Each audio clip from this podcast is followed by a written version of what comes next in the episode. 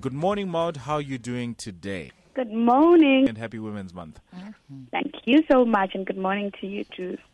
Um, we're actually really excited to have you, particularly today, because I would want to take you back to how we started our show. So, we were talking about the transition that's going on with people in terms of not really pursuing um, traditional a traditional education path. So we're talking mm-hmm. about people are now in this hustle culture versus mm-hmm. pursuing education. And I think mm-hmm. it's very interesting that we have you as a guest because you have had quite an interesting life journey and educational journey. So I think to mm-hmm. start off with, um, could you give the people a, a, background of who you are? Oh, thank you. Um, so my name is Maud Chifamba, obviously. Um, I was born in Gokwe, 1997, so which makes me about 25, between 25 and 26. Um, I'm a chartered accountant, and I currently just work remotely. Um, which means like I'm a professional, but I work remotely. And um, how we started off is well, most probably people would know me as the girl that went to university when I was 14 which happened about 11 years ago. And um, the main thing, the I think the fascinate, the thing that fascinated people the most was the fact that I had to study by myself. Um, I skipped grades in primary school, and then because I was staying in the rural areas, I did not have. Um, there was no high school in the place that I was I was staying, and I had to study on my own, which made which made it possible for me to write my O level a year after grade seven. And then from then, I then did my Form 5 and Form 6. And by the time I was 14, I then enrolled at, um, at the University of Zimbabwe for my accounting degree. Then after that, I did my master's at the same university, and then I also did my postgraduate certificate in accounting before starting my articles of clerkship at Deloitte. I think, in a summary, that is uh, who I am. So, I mean, no, it's a great summary. Um, in terms of the educational journey and what we were speaking about before, I think it's interesting mm-hmm. that you started at a very young age pursuing mm-hmm. all these things. What, was it always your goal to be such a high achiever? Uh, so for me, the goal was never to be a high achiever. The goal was to survive. it's, it's, very funny um, because at that time, so I was born in very in a, in the rural areas, and I was born to a very poor family in the areas, like by rural areas standards. We were actually that poor. So I was made to understand from a very young age that the only way out uh, for me was to go to school. My family tried vending over at the highway uh, to sell, you know, different wares. We've sold everything from biscuits, fish, sweets, everything. And to me, it it did not change my family's life. So I do not believe hustling would change my, my family's life because my my brothers, my uncles, everyone was in the hustle culture, and I did not see them um, changing anything. But the one thing that they did not have was an education. So when I was told that if I was to focus on school, I would change my life, I believed it. And I just chose to focus on it. That is why you see, even when there was no school, I, I always read ahead because I was I believed that this was something that was going to change my life. That's how I managed to skip in primary school. And then um, in in secondary school, because there was no school there. But I I believe that the only way I could change my life was by going to school. That's why I could get the energy and the determination to study on my own because I believe the change to my life was in going to school. So it wasn't really about overachieving, but it was mm-hmm. about surviving. Yeah. That's actually, you know, it's a very interesting take on the topic because what I'm hearing is that you grew up amongst people who are within hustle culture and you saw yeah. that maybe I would want to go a different way to get a different result. So I'd want to know did you get a different result? I did. Um, for, for me, I would say for me it worked out and I do believe it it work out for a lot of people. I think one of the things that um, I will also credit uh, with uh, why it worked out for me is well, we cannot take away the the number of people that came through to help me because I think after my Form 4. For Form 5, Form 6, I got a scholarship. And then for university, I also got a scholarship. But the one thing that I would also credit so much with it working out for me is the fact that I had mentors. So because I, I became this public person, uh, you know, oh, there's this child, this child, this child. A lot of people were very, um, what did I say, interested Mm. in in me. So because they were so interested, I got access to people that the ordinary person would not have access to. So, for example, how I got to be a CA is because uh, one of the partners at Deloitte called me and said, "Do you do you know what a CA is?" When I was like almost finishing my degree, he said, uh, "Do you know what a what do you want to do after your degree? Uh, at that time, I wanted to go work at this other company which had sponsored me because for me that was the well in the world in the realm that I was operating in. Those were the careers that I knew. You become a teacher, you become um, these other careers. You know, not not shading any of them, but I'm saying I did not know that there could be access to other things more than what was surrounding me. And the the only way I could access those or know about those, like for example, a chartered accountant, no one in the raw areas knows what a chartered accountant is. But yeah, to take a chartered accountant calling me and saying, Do you know what a chartered accountant is? I'm like, No. They're Like, oh, do you know what Deloitte is? I'm like, uh, I've heard about it, but I don't really know. They're like, okay, come to my office. Let me talk, let me talk to you about this. Then I went to their office and then they explained to me, you know what, um, this is what a chartered accountant is. This is what they do. This is what you'll be able to do uh, with your with with being a chartered accountant. And one of the things that I always speak when I talk about that story is, he said to me, "Do you ever dream about taking your brother? Because I have a little brother, Muku."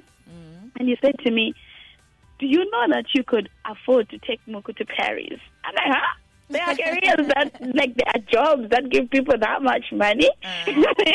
and he's like, he's like, yes, yes, yes. And then he led me on the path to becoming a CA. So it did work out for me, but I can never discount the help that I got and the mentorship because I think one of the key things for, especially for girls, is knowing what to study. Mm-hmm. Um, You know, now I, now I'm even more interested because I'm I'm I'm curious if it had been a lawyer or a surgeon who came up to you, would you have been a lawyer or a surgeon? Um, probably because, like, I mean, um, if you are poor, one of the reasons why you want an education is to make money.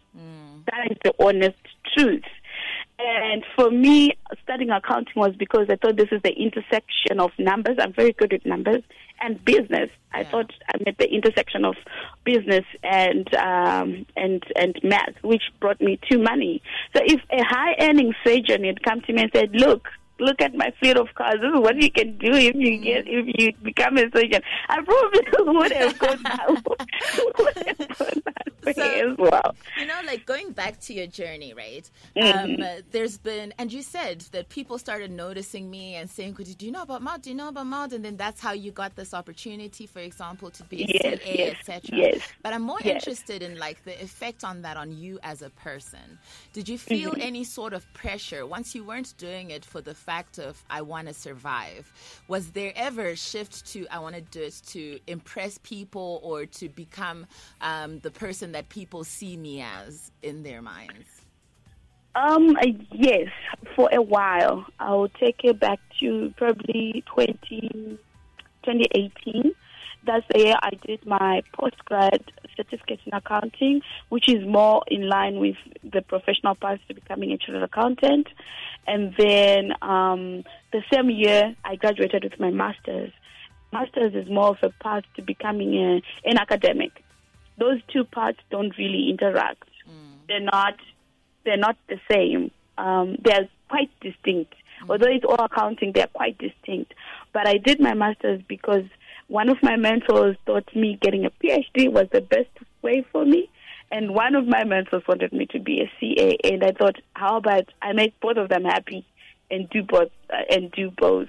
And while I did not lose anything, I don't think it was necessary, which is why I never then proceeded to then do uh, a PhD because after after my master's, I then had to sit down to say, but what do I really want? Yeah. Which path do I really want to take? That's why I then never then proceeded to do a PhD. And what is that? If you were asking yourself the same question today, what would be the answer to that? Uh, what do I really want? Yeah. Uh, in terms of my career, Hmm. Uh, in terms of my career, I'm trying to uh, figure out a way where I can work at the intersection of finance and public service. Because I do realize that I've been given a gift, I've been given a story that not many people can relate to. I mean, it's a story of humble beginnings and then becoming this person that I, I in my in my wildest dreams I never thought I would be here. So I do believe that I have been put in this position to make an impact to the world beyond me and my family. So I'm trying to find a way that I can operate at the intersection of finance and public service so that you so that's how you see me sitting on the Zimbabwe Youth Council board, you see me on the Port Trust board. I'm trying to make an impact to make sure that I use that finance to change people's actual lives. Well, whilst we're here, um, and before we round up, I guess let's let's rehearse. Let's rehearse your career in empowering women and empowering other disenfranchised people. How best um, would we be able to em- empower the young girls out there? What message would you give? Uh, the message that I would give um, to to to young girls, especially to young girls, is um, number one, please know that you're able to do everything and beyond, beyond what. Take your wildest dreams. You Know that you are able to do beyond that. We have similar capacities to even our male counterparts in terms of our brain and how it works. And then also number two, as early as you can in your career, find yourself a mentor, someone will be able to guide you. Of course, you still need to retain yourself and who you are, but as early as you can, find a mentor, somebody who has walked the road before. That person doesn't have to be a female as well. It can be a, a male person. And um, find a mentor, and they will be able to also guide you in the path that you want. And the other thing is, we all um, we have a very religious nation. People talk about grace and praying. You can never discount the value that grace does in one's path, but you can also never discount the hard work that is required if you want to get into being, especially if you want to be a boss babe, the hard work that mm-hmm. gets into that. Facts. Wait, no, no, no. Yeah. We're rehearsing. Auntie Fanny role play. What would you say to someone who'd say that? Uh, marry like me. The one thing that I then figured out is if you don't have money, uh, you have to figure out your gift and be good at it. Because the only way you're going to get people to notice you is to be exceptional. There has to be something uh, chirukurira about you for people to want to invest to invest in you. So that could be your 15 points, that could be your 20 points. Although I don't advise people to do the, the four subjects, but that could be your your 15 points. That could be your amazing in sports. That could be your doing your designs in a way nobody has ever done it. Whatever you find your hand to do, do do it as unto the Lord. That's what the Bible says. Do it as unto the Lord. In that way, you'll be able to be exceptional. And once people notice that you're good at something, you have a skill at something, people are not afraid to invest in projects that make sense. Wow. Honestly, thank you so much for having this conversation with us. I know you're already known to be exceptional in education, but you're an exceptional human being. And I think that a lot of people hearing that message are going to be very empowered and inspired by you. So I think continue doing the work that you're doing and being the person that you are, man. Thank you so much. Thank you for having me. And apologies about the network Ah, situation. jwapera, jwapera. Alrighty. Ma- Thank Ma- you. Ma- Maud, you're a superstar. You you inspire a lot of us. Continue to shine, okay? Thank you so much. Thank you so much.